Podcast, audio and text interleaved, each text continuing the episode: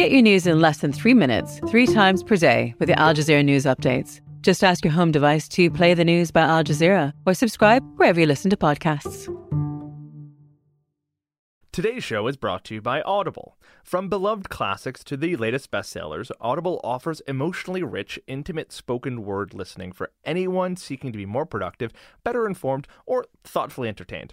Join Audible now for their special anniversary offer. For a limited time until September 26th, new members will get two free audiobooks with their 30-day free trial at audible.ca. Audible is also giving away a free gift from now until September 30th to celebrate their anniversary. Just go to audible.ca slash free gift, F-R-E-E-G-I-F-T, and you get a free download of Canadianity, Tales from the True North, Strong and Freezing.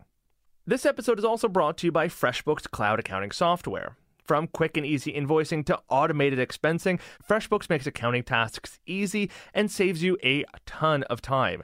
On average, FreshBooks users save up to 192 hours a year. That's enough time to watch the whole Godfather trilogy four times over, I think. FreshBooks is offering a free 30-day trial for Oppo listeners. Just go to freshbooks.com slash Oppo and enter OPPO in the How Did You Hear About Us section. That's freshbooks.com slash OPPO. From Canada Land, this is Oppo.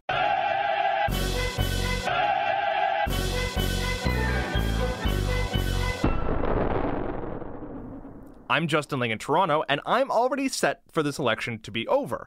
Today, in our rotating celebrity guest host chair, is National Post columnist Chris Selley. Welcome to Oppo, Chris. Thank you for having me here, Justin. Are you already super duper digging this election? It's just wonderful. It's just a contest of ideas, uh, the likes of which we haven't seen for four years.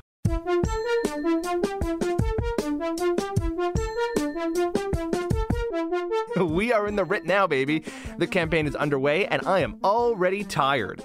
On today's show, we're going to break down the first leaders debate, which went down with a Trudeau shaped gap in it. But we did finally get to see the matchup we've all been waiting for the one on one showdown between Jagmeet Singh and Elizabeth May. Ooh, the top card fight. Then at the end, I'm going to try and convince Chris how badly we need a wealth tax until he finally reports me to the House Un Canadian Activities Committee.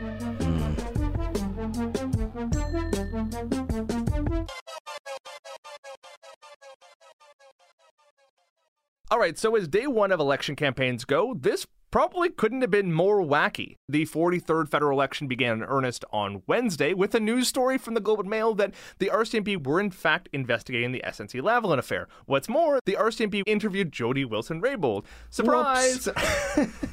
So, obviously, not great news for the Trudeau Liberals, but the symbolism really conspired against them. On their very first day on the campaign trail, the Liberal media bus managed to crash into the left wing of the Trudeau campaign plane. And in came the replacement plane, the branding a little less liberal, but this one at least could take off. If this were a TV pilot, Aaron Sorkin would sue you for theft of intellectual property. It's just insane. What's more, this had happened to Trudeau's father on a campaign, what, 40 years ago? I guess whoever was driving the media bus uh, took the slogan, choose forward, a little too literally. right now. All right, Chris, let's break down how each of the leaders did. Tell me how Jagmeet Singh was on day one. Well, Jagmeet Singh was full of promises in London, Ontario. He has for you, all of you, national pharmacare, public dental care, vision care, mental health care, 500,000 new affordable homes, 300,000 new clean energy jobs. And he also has a selection of villains for you who you can blame for not having this already. Lobbyists, corporate interests, money launderers. That was an interesting one. He's talking about real estate, I think. We can build 500,000 new affordable homes across this country and tackle the housing crisis. We can do that but only if we have the courage to take on money launderers and speculators that keep on driving the cost of housing. I imagine that episode of The Simpsons where they all meet at uh, Monty Burns's uh, giant mm. uh, evil castle on the hill, and we're having ribs. it's the local GOP committee meeting, and it's just Count Chocula's there. Andrew Scheer started his campaign in Quebec, where the Conservatives are desperately hoping to pick up seats. He touted his working class bona fides, you know, claiming just how poor he really was as a kid, and tried to convince everyone that he's going to help them get ahead. Nope, whatever, it's fine, keep going. It's coming down to who you trust to put more money in your pockets so that you can get ahead. Andrew Scheer was kind of knocked on his back feet given the sheer volume and tone of the Liberal Oppo research team. They've been pumping out videos alleging that he is sympathetic to anti abortion activists, and there's a secret campaign at foot to, I don't know, throw us all into conservative re education camps. Overall, though, Andrew Scheer had a pretty good week. Oh, also, he has a song. It's terrible.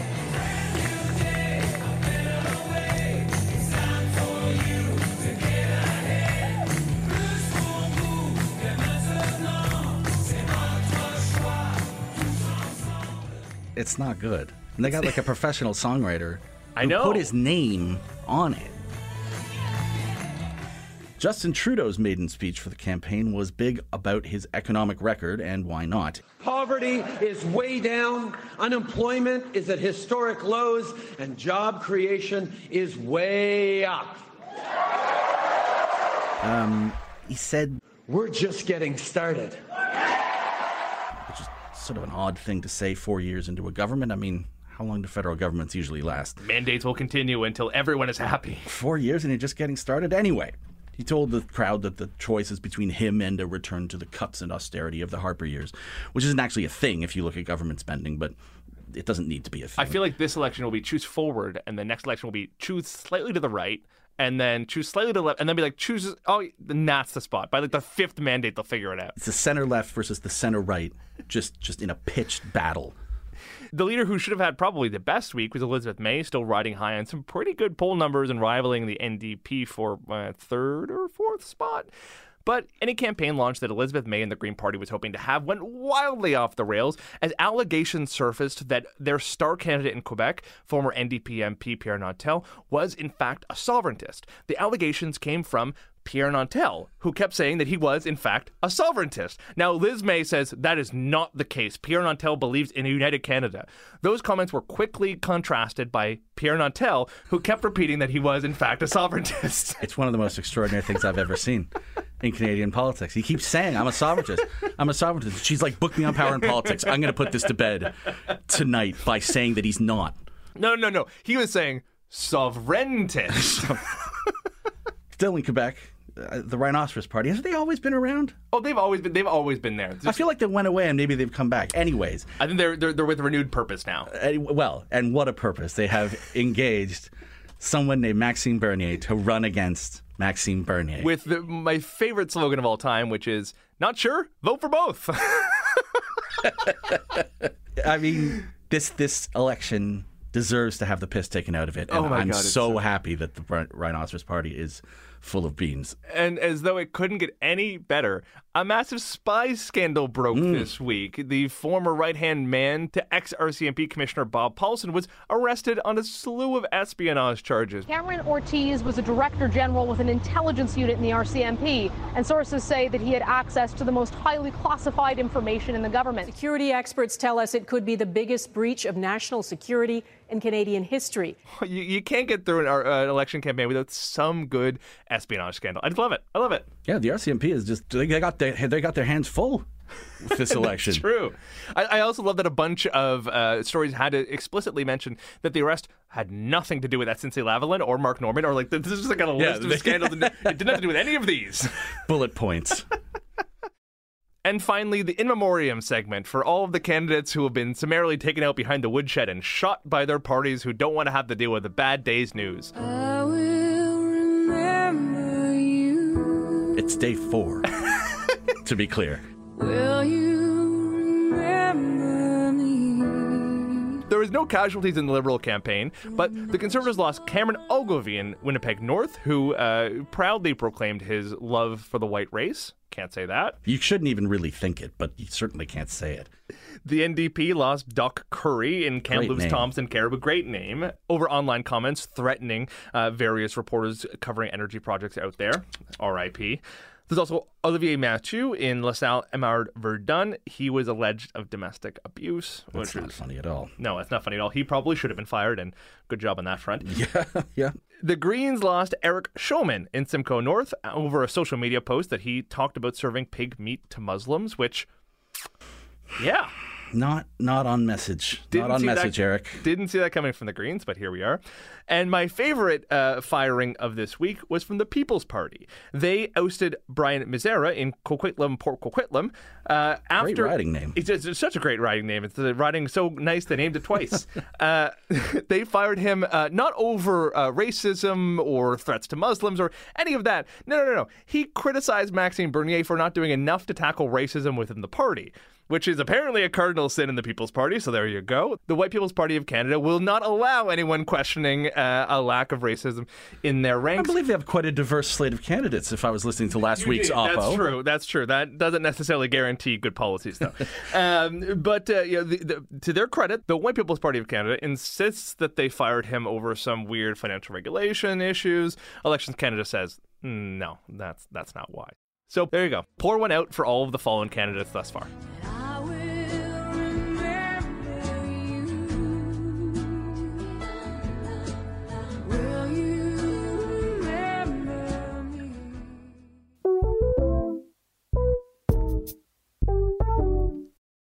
Oppo has a new sponsor this week. CBC Absolutely Alberta and Backroad Productions present Digging in the Dirt, a documentary about the psychological costs of working in Alberta's oil sands and the mental health crisis that has been ignored for a decade.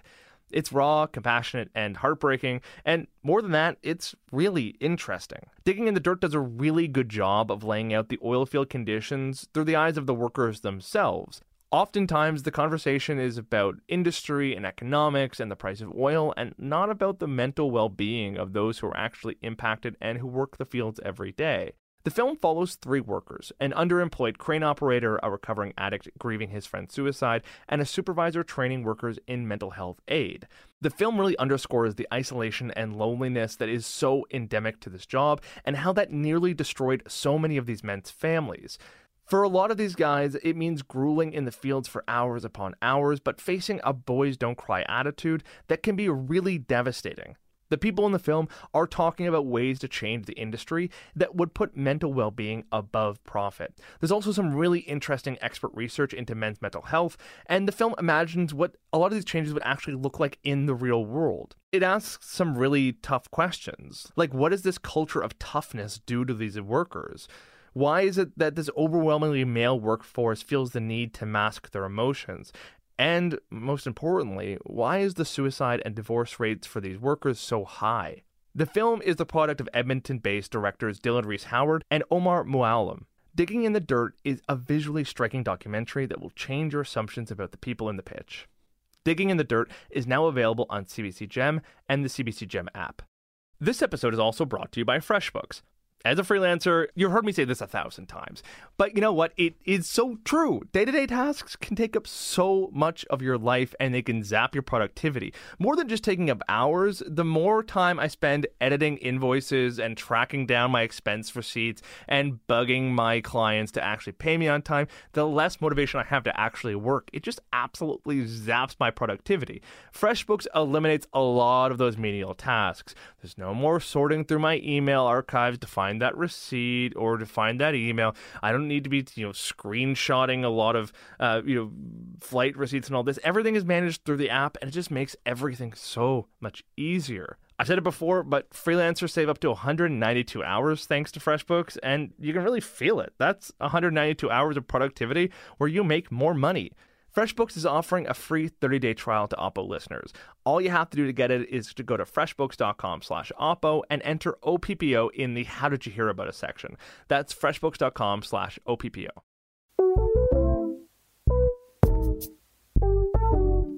The tumble in Toronto, the dust up in Yonge and Dundas Square. Chris, it was the first debate this week, and I am wildly overselling it. and Justin Trudeau wasn't there. of course, you know, the leader of the, the three opposition parties uh, showed up, notably not Maxime Bernier, uh, showed up in Toronto to, to do the first English language debate of the campaign, and, and Justin Trudeau decided he would boycott it. I thought it was an interesting sort of experiment, actually. Well, not an experiment. Experiments are A failure deliberate. of a failure. An interesting a failure. constructive failure to give three these three people a chance to sort of audition, and it was it was you know one thing that struck me was that like they all sound they all talk like regular human beings. Really? Is that what your takeaway was? That was one of them. Is is that, that, that Justin Trudeau's so dramatic? Oh yeah, that no, no. Compared to Justin Trudeau, they, they I mean, they sound like oh, some, not regular humans. I mean, they're still they're still politicians. I mean, who do you think won? I think everyone points out that Justin Trudeau won for not being there, but I think it's a little too cute by half.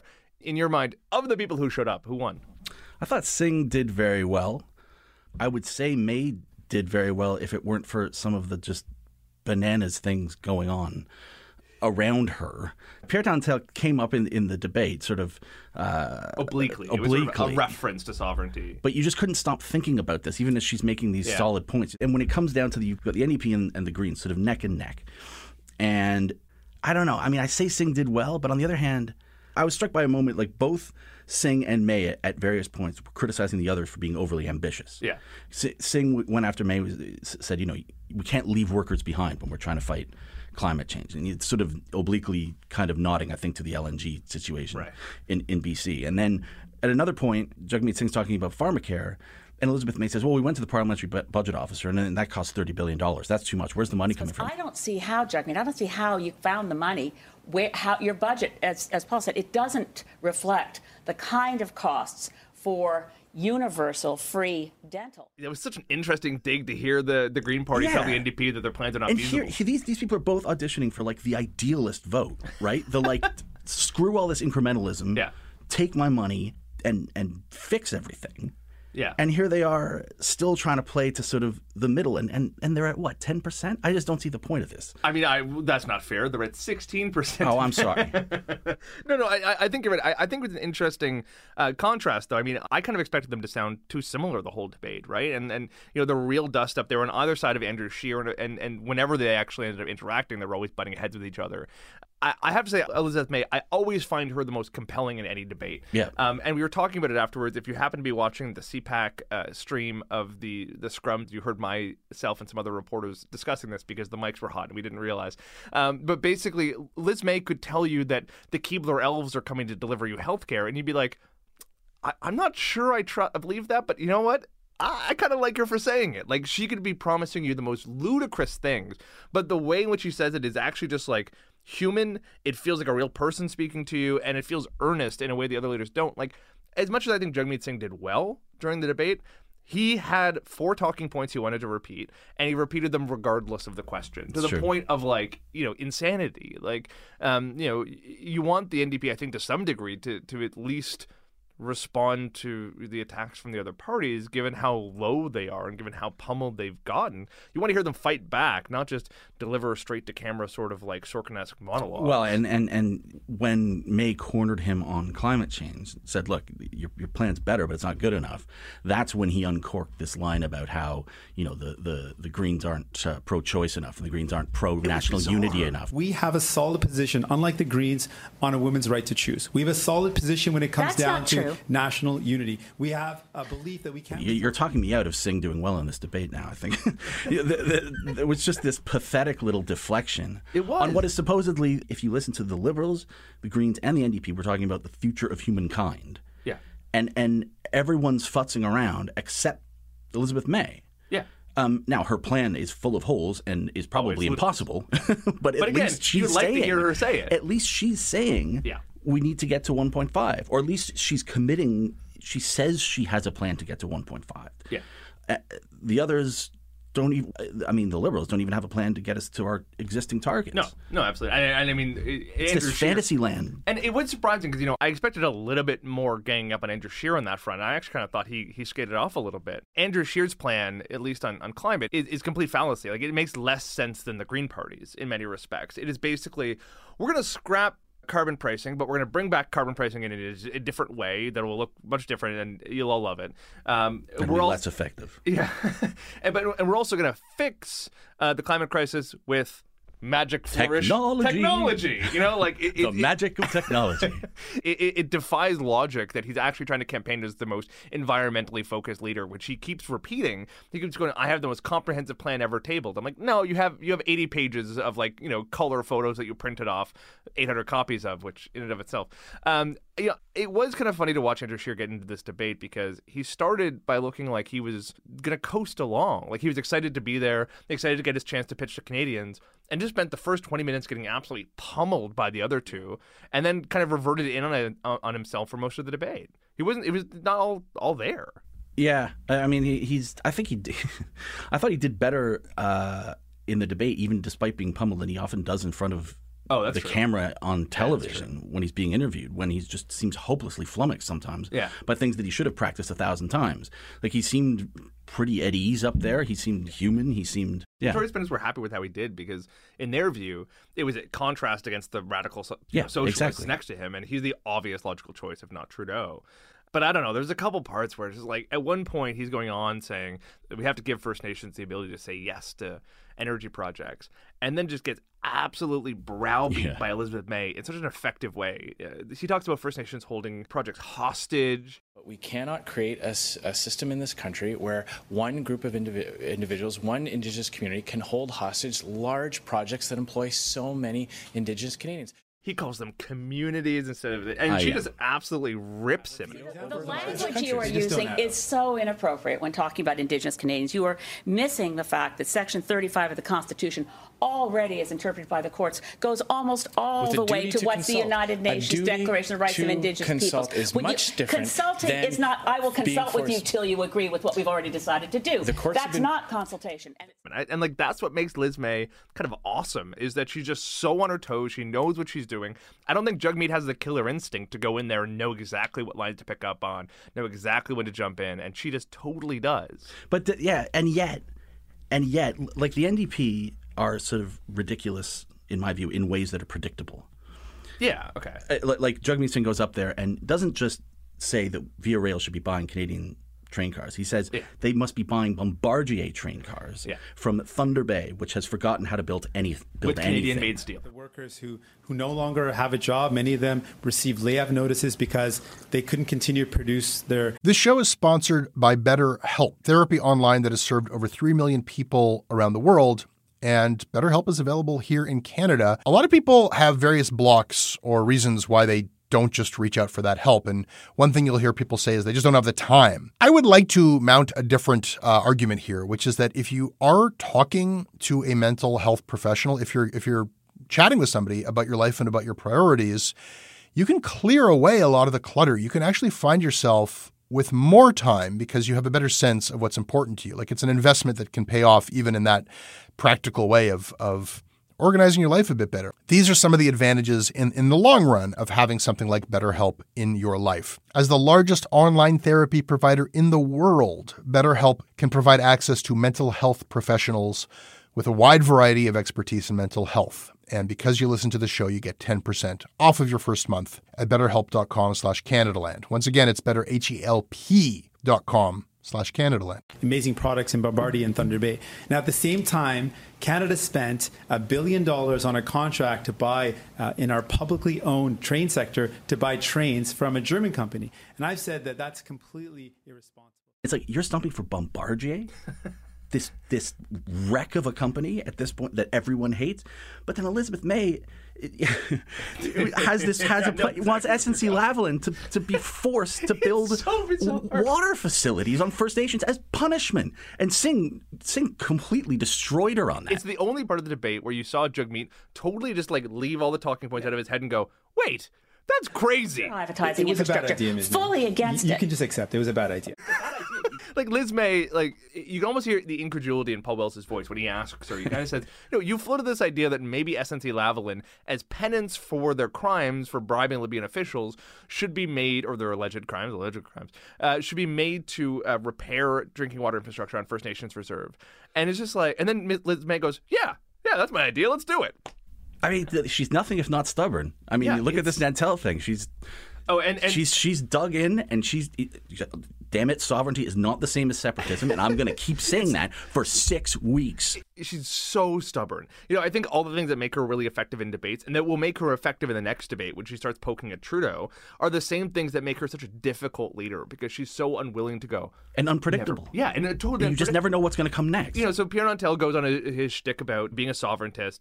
After the debate, Liz May, it seemed, didn't know that Pierre Nantel had actually made some of those comments. So we ask her, as she's being led away by by debate organizers because her time is up. You know, she's talking about Bill 21. She says we can't, uh, you know, step in and make a mess and give uh, fire to sovereigntists. And someone goes, "What about Pierre Nantel?" And she goes, "Oh well, no, no, no, no. Pierre Nantel's not a sovereigntist." And we go, "Um," and she says, "No, no, read not it- what he says. Read his website." And we're like, "Well, read his words and the way he keeps saying I'm a sovereigntist." And the day after, she came out and sort of said. Well, being a sovereigntist isn't the same as being a separatist. Yeah, which is not something anyone who calls himself either thinks. And and she she had such an easy way to deal with this. Like her party has basically above everything else, above pharmacare, above everything else is the climate crisis. Yeah. And even if you listen to the liberals' rhetoric on climate change, the idea that Quebec separatism matters relative to that. It's ridiculous, especially in 2019 when separatism is just And- and like, like- there's lots of and, and the NDP's full of separatists, obviously. Yeah, Uh, that, I mean, that was the whole was plan party for, for eight years. until like 20 minutes ago. yeah, And, and I mean, she could have just said, look, separatism is not even a live issue right now. We have one job, which is to fix the climate crisis, and we're happy to bring anyone in. it's exactly how I feel about you know the pro-abortion candidates. About you know like eh, all these candidates. I think you have a lot of leeway to say, listen, they hold views that are not really in line with the party, but 98% of their other views are very much in line with our party. Therefore, they belong here. You know, we stand a, a climate activist who's also a sovereigntist because you know we are putting priorities first. And you know, I think Liz May. It's kind of incumbent on her to say, if we were ever to foreign government, haha, or ever to be in a coalition government, we would not make Pierre Nantel the in- intergovernmental Yeah. affairs minister, which is yeah probably incumbent. I don't think she needs to fire him. I don't think Andrew Scheer needs to fire all of his pro-abortion candidates. Like, well, I mean, how long ago was it? Was it just accepted wisdom that your personal views on issues of conscience, like like abortion, mm-hmm. is fine as long as you park them at the door? I mean, that was liberal policy until Yeah. what 2015. Yeah. I- I- mean, now suddenly every other party has to toe that line just because Justin Trudeau drew it in the sand. I don't understand why they don't Yeah. have the courage to just say. I mean, Elizabeth May has said some pretty out there things about abortion by Canadian standards in the past. Yeah. I mean, she, she's she said that she would never have one in a million years, and she's tried to talk people out of having them. Yeah, so just own it. And what's what's frustrating too is that now you, to listen to her, she got she's gotten so kind of like bombastic about it, like you know I will never move an inch in any direction on and she's just so you know over the top trying to compensate for the digs against her past statement that I I think it's actually sort of kind of productive. Like if she believes otherwise, I wouldn't mind her saying that, even if she's kind of saying, listen, I'm never going to legislate or I'm never going to restrict women's abortion rights, but here are my personal beliefs. I would find that interesting. Yeah, well, and, and on the separatism thing, I mean, it's it's like something from 20 years ago. I mean, Quebec politics has moved way beyond. Yeah, a lot of separatism parties in versus- Quebec don't I mean, as a priority They, they, you know, Francois Legault has a majority that he won on a promise never to hold a referendum. Yeah. That's as explicit evidence as you can get that this isn't just this isn't the way it works anymore. Yeah. That's not the dividing line. And every party is fishing for separatists in Quebec. The Liberals have a former PQ health minister Yeah. who didn't just support Bill 21, he supports uh, supported the the values charter. Yeah, this sort of witch hunt is, is starting to get to me. I, I, There are think, multiple witch hunts. but I, but I also think it's incumbent on the parties to just convey that and just say, you know what, listen, Yeah. yes, he's a fucking sovereigntist. Yeah, oh, oh, I'm sorry if you don't like that, then don't vote for him. If you don't care, then vote for him. You know what? Our party will have some sovereigntists in it. Obviously, the Green Party is a federal party, and we will campaign for you know re- Quebec remaining in Canada if another referendum comes up. But just calm the fuck. And you and there's inevitably they look up end up looking hypocritical because there's certain candidates you can chuck over the side. Yes. And there's certain candidates that you can't because you can't afford to lose that riding. And so they'll make excuses for someone in an important riding yeah, exactly. and jettison people in unimportant ridings. And if they just could rediscover the idea that I mean they are supposedly big tent parties. Yeah, not not anymore. Yeah. And you have to sign various sort of pledges before you can enter the tent. I think it's insane. It's ridiculous. Okay, so who won the debate? I, have I changed your mind yet? That me. I think you might have. so you know, I don't I- think anyone run the debate. I think May won, but it doesn't matter. You know, I think she often wins the debate, but ultimately, will you know, won't move the needle because people still kind of look at her as, you know, Elizabeth May, who I like, who I would consider voting for, but probably won't. Yeah, I think that's probably right. I mean, I don't know how many NDP green swing voters there are, really. I mean, I, I think there's there's I think probably some. quite a few. Yeah, especially in the Um, urban centers. And, and I think Jagmeet did a good job of actually, you know, introducing himself to the hundred people who were watching. Uh, well, then there's he that. Yeah, how many people were actually watching? But, but, but what- what I thought was interesting, and then this is, I think, the real takeaway from the NDP strategy, is that they knew nobody was watching. What they wanted to do was force every newscaster who's going to run a clip from the debate the next day to pick a clip of him repeating the talking point. Right. Not pick the clip of him bickering with Liz May or Andrew Scheer, but to pick the clip of him saying, the NDP will introduce a Green New Deal for workers and, you know, throw the rich into the ocean. And I, I think that, to that degree, it's smart. It's smart Yep. what he did in that debate. Yep. No, that's a good point. And Andrew Scheer was there. He Yeah. did, he did good. He did He's fine. there. He was. I, thought, I mean, look, Andrew Scheer is is never the biggest presence in a room. No. Um, I, and I thought that he looked his best self, really, like the best Yeah. he can really be, He which is he like he inoffensive it and for the first time in yeah, inoffensive and calm and engaged. Yeah. And you know, throw whatever you have at me. I'm just gonna sit here beatifically and respond. I'm going to get you head. Yeah.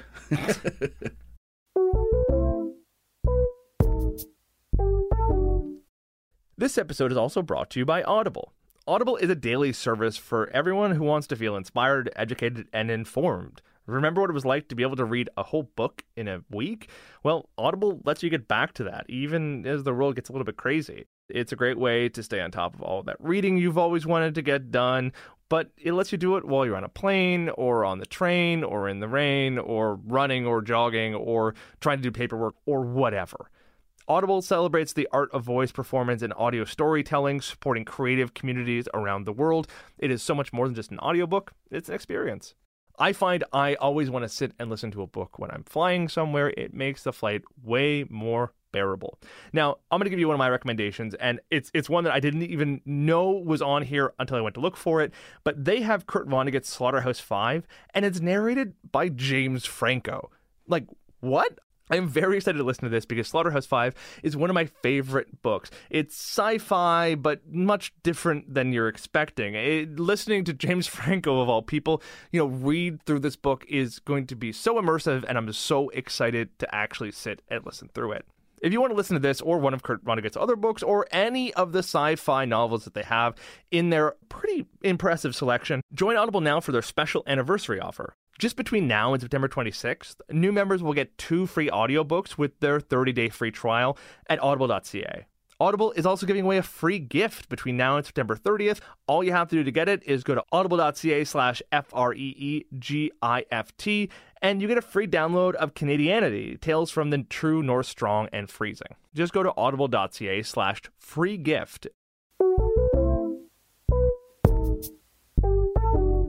So, longtime listeners of the show will know that I strongly believe that in order to solve many issues directly facing the country, I believe it's incumbent on political parties to support strong policies supporting our right to eat the rich.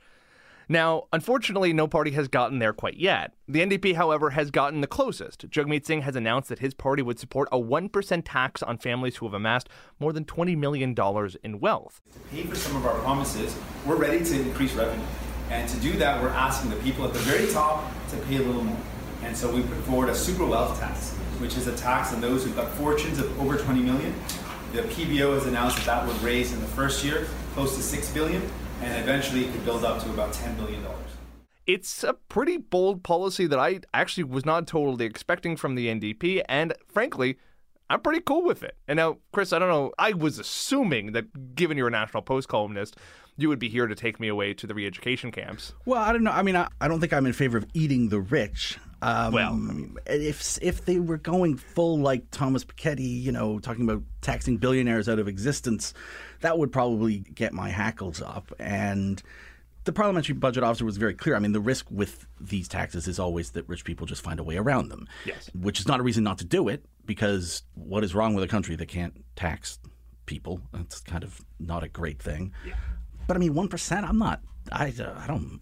Oh, wow, okay. I- so, if anything- has won over the National Post columnist is crowd. It, is it bold? Really? If anything, I'm struck by the fact that it, like, from what I can see, it amounts to about two percent of, of government overall program spending. Yeah, which is actually great. So, just to, to, to, go back for a second, the parliamentary budget officer did a write up and did an analysis of what this plan would actually mean, um, which is, by the way, fucking awesome. You know, this is the first election where the PBO is going to be costing out probably the entire platforms of these parties, meaning we're no longer going to have the loosey goosey, made up numbers that used to be kind of the staples of, of parties' uh, campaign documents in the past. So, I fucking love this. Uh, the PBO estimated that uh, the NDP proposal would pull in about $2 billion in revenue in the first year. So, by 20 20 uh, by 2020, two billion dollars in revenue. Uh, by uh, 2030, we're looking at about nearly $10 billion in revenue from this wealth tax. Like you say, the PBO uh, underscores that there's a whole bunch of uncertainty here because we don't know who's going to flee the tax. But 2% of overall government spending, that's huge.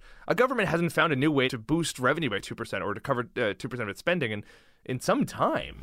I guess you're right. Yeah, uh, but it, I guess so. That's why I, I, I can't bring myself to be that upset about it.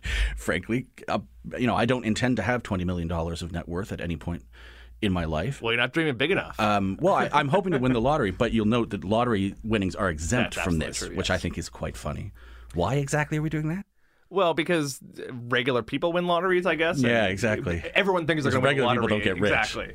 Um, so I think this is actually super interesting. I, I, think it's even interesting that you're not that um, offended by it, which totally blows apart the segment where I was hoping you were going to call me a crazy communist and there'd be a fun debate. But well, it's, it's just a difference. It's a difference of degree, not kind, right? I mean, yeah. we tax rich people more than we tax yeah, I mean, this is the foundation of poor people. yeah, like it's it's. But as, as, many people rightly point out, income is a very bad indicator Absolutely. Of, of, of wealth, right? You know, it doesn't actually indicate wealth. This has been the failure of our, our, our, progressive income tax going back, you know, seventy years. Is that people have been able to amass wealth in different ways through the fact that we only tax half of capital gains, or through really clever, you know, offshore tax regimes, or this or that, or, or aggressive tax avoidance. People have been able to sort of squirrel away huge amounts of cash um, and that have that has sat there with virtually no tax yeah. on it. Valuation optimization is the term that the PBO Ooh. uses. Oh my! To describe how one arranges one's assets. I mean, I, I, I believe in, in low taxes, but then I also believe you look around this country and there's just there are situations that cannot be allowed to continue. I mean, yeah. the, the, the the state of the worst off First Nations we have is is just completely untenable. Like if that was going on in, in cities, it would be impossible to ignore, and we would have we would have to throw money at it. Not that throwing money at it solves the problem, but but money but sure it, helps. But you but you can't you can't do it without that yeah, money. that's right. I mean, infrastructure. You know, there's all these things. Uh, yeah, I'm ideologically in favor of low taxes, but at the same time, if the country's falling apart, what else is there? I mean, you, you, we need more money to fix this. In the debate, Andrew Scheer basically said, you know, we need to make sure that we're providing the same level of services for First Nations as we are for non-First Nations communities, which sounds like a nice thing to say, but the actual gap in those two numbers is massive. Like that. So in those few words, Andrew Scheer recognized that we need billions, probably tens of billions of dollars in new infrastructure spending. And he also wants to balance the budget in five years. The simple reality is the conservatives' allergy to new revenue sources is going to absolutely destroy their credibility on these issues. Yeah, the liberals too. Yeah, for sure. It wouldn't be that hard really to balance the budget. If you, if you look at historic budget cutting exercises like the 90s, I mean, we're not but the, the, the, pain that was felt in those cuts in the 90s was obvious. And, and you heard Andrew Scheer again in the debate say, we're, we're not going to go about reducing, at least reducing the growth in uh, social service and healthcare spending, which at that point, you've just closed every door in the yeah. fucking house. No, abs- absolutely. Conservatives sometimes fall back and say, well, so much of this money gets wasted. And, you know, there's no question there's waste in government. But again, how long do we put up with this? You know, here in Toronto, in a municipal sense, I've long abandoned fiscal conservatism long ago and became like, take my money, build transit. Yeah. Like, we can't go on like this. the externalities of not spending are so much greater than the yeah. actual deficit costs. I mean, the, the fact that you can't get to work on time, the fact that you're spending an obscene amount on your TTC fare, the fact that your house is, is, is wildly unaffordable. All those are costs that, that flow from the government not spending money the, or spending money wisely or efficiently or enough. Absolutely. I mean, I don't think it's a conservative position. I mean, I don't even really call myself a conservative, but there's nothing conservative about just shoving a bunch of problems over into a pile and right. saying we will deal with those later. Not not when those problems are, you know, basic infrastructure, not when those problems are like clean drinking water, not when those problems are just a harrowing suicide crisis. These things demand money to be spent on them. And, and and weirdly, you know, you can sit and say that you know Liz May or, or Jagmeet Singh or whoever is is talking in a fantasy realm by saying that we need to spend hundred billion dollars here, there, and the other place on a Green New Deal. But in many ways, that is more realistic about the long term sustainability of this country than Andrew Scheer saying, "No, I'm going to balance the budget and maintain service growth, and I'll pay for it by uh, I don't know, pulling out two hundred million dollars we're spending in the Asian Infrastructure Bank." Like it, it, it, there's a lot more nonsense that goes into that, you know, Andrew Scheer's position or Justin Trudeau's position um, than the other ones. I mean, what would be nice is to hear Andrew Scheer go, "Okay, I'm going to keep uh, service and healthcare growth as it is. I'm going to balance the budget in five years, and here's the revenue tool I've devised how to do it." Right. You know, like there's a much more honesty that comes from that. You know, you talk about honesty. I mean, to the extent this election is about climate change, I mean, that is just a pure fantasy land. The whole thing Yeah. is is just so. I mean, you read these climate plans and they're so vague. They're they're vague and just unbelievably ambitious at the same time. What's bugged me so much about uh, the NDP of the past, Yeah. as well as the Liberals, as well as the Greens, is that often when when pressed on how to pay for these things, they go, uh, offshore tax havens, and there's you know sparkly lights behind them, and, and like it is it is a complete myth. Every government, from the Harper government to the Trudeau government, and many in the past, have talked a big game about offshore tax havens. Well, they are still talking a big game about offshore tax I know, havens, and it- uh, but the reality is, and, and you know, people get very mad when you point this out, but we just have not been able to recoup the amount of money that we've hoped to recoup from them. Um, so. What's, what's so nice about this wealth tax is that it's very, very targeted. Um, people will point out that there will be probably capital flight if this comes in. And Jagmeet Singh actually very pointedly responded to that and kind of said, listen, our country's pretty good. If you want to leave, you can go. There's a really good chance that Gavin Weston is not going to be like, well, there's a wealth tax. Goodbye. Like I'm going to keep my you know Canadian franchisee uh, grocery stores, but gonna fuck off to Barbados. Like you mean Galen Weston? Yeah, Galen Weston. Who is it? Gavin Weston? Gavin- I don't know. Galen's evil twin. Yeah.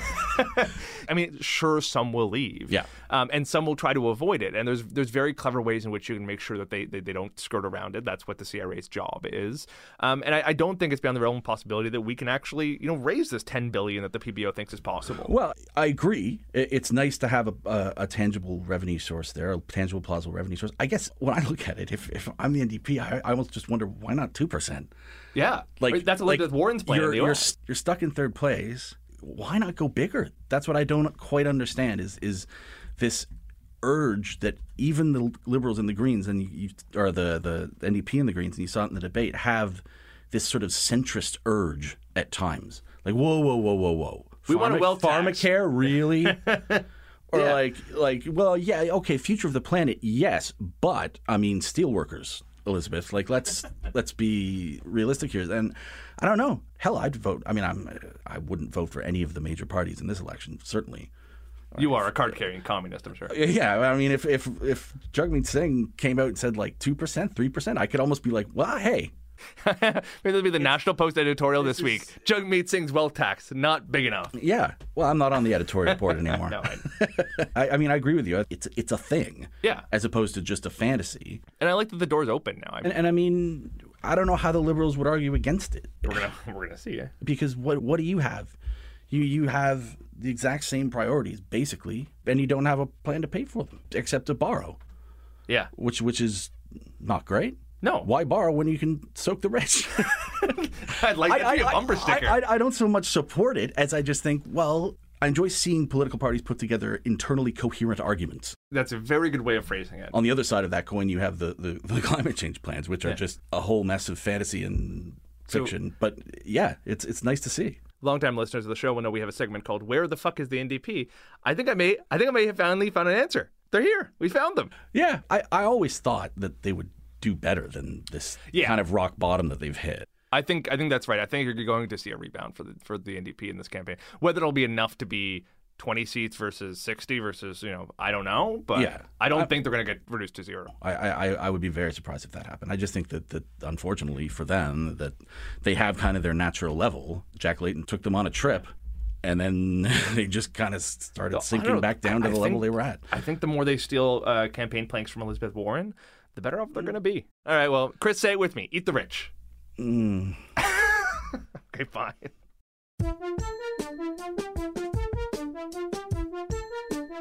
That's Oppo for this week. Get in touch at oppo at CanadaLandShow.com or find us on Twitter and Facebook at OppoCast to let us know what you think. We're weekly now if you haven't gotten the memo yet, so we will see you next Tuesday. This episode of Oppo was produced by Laura Howells. Our managing editor is Kevin Sexton from Canadaland Media, and the theme music was by Nathan Burley. And I have the last word this week, it seems, and that word is billionaires. Eat them. Hmm. Ask them to contribute a little more. And then eat them. Mm.